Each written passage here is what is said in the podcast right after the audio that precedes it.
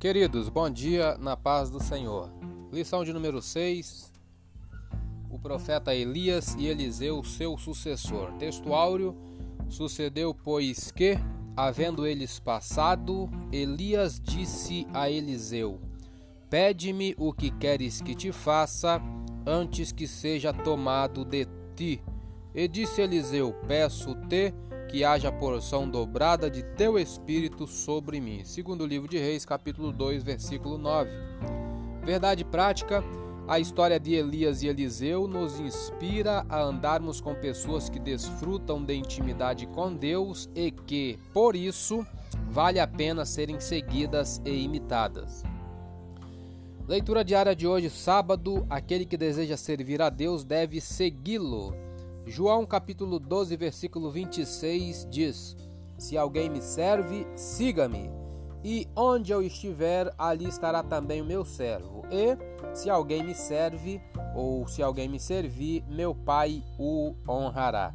Comentário: Muitos criam que Jesus tinha vindo somente para os judeus, mas quando ele disse: Se alguém me serve, siga-me, também se dirigiu àqueles gregos não importa quem sejam seguidores sinceros de Cristo, ele os recebe com alegria. Sua mensagem é para todos. Não permita que as diferenças sociais, étnicas e culturais se tornem barreiras para a divulgação das boas novas. Leve-as a todas as pessoas.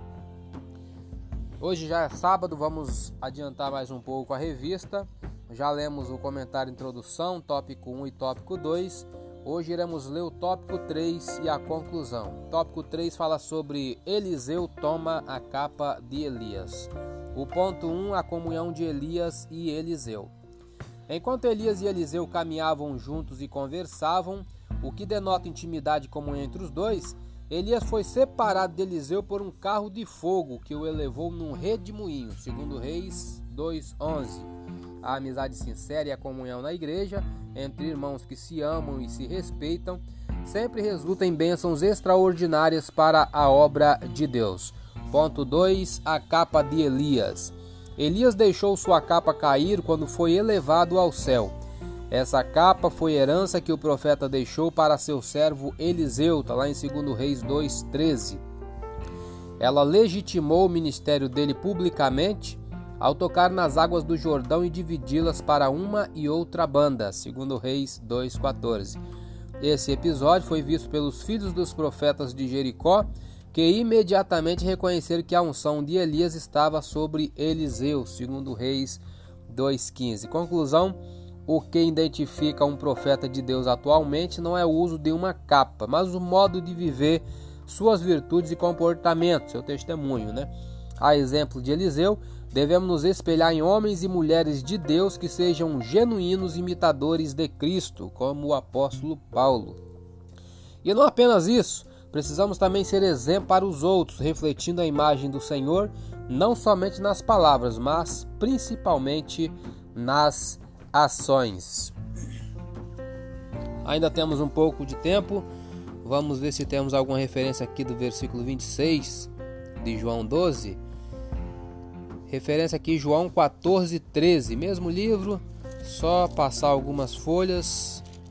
João 14, 13 diz: E tudo quanto pedirdes em meu nome, eu farei, para que o Pai seja glorificado no Filho.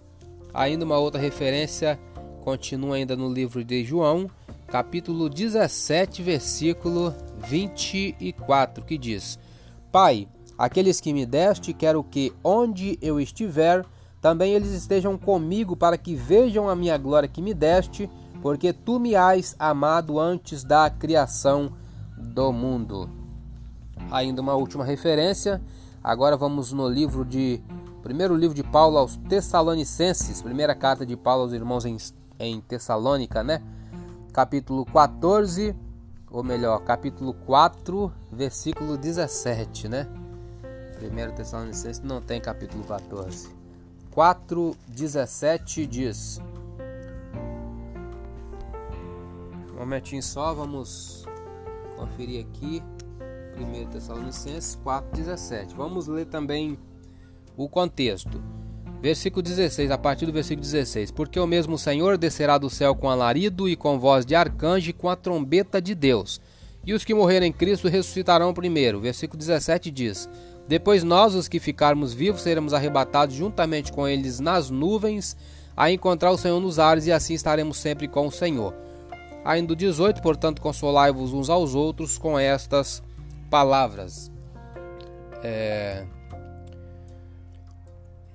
Só um pequeno comentário aqui do versículo 16. Um arcanjo é um anjo que tem uma posição de autoridade e liderança. Miguel é o único arcanjo mencionado no Novo Testamento. Eu sou Elias Rodrigues. Essa foi mais uma leitura diária de hoje. Compartilhe essa mensagem com seu grupo de amigos e que Deus nos abençoe. Amém. Lembrando, amanhã não perca a grande escola bíblica dominical na maioria das igrejas a partir das 8 horas. Deus nos abençoe.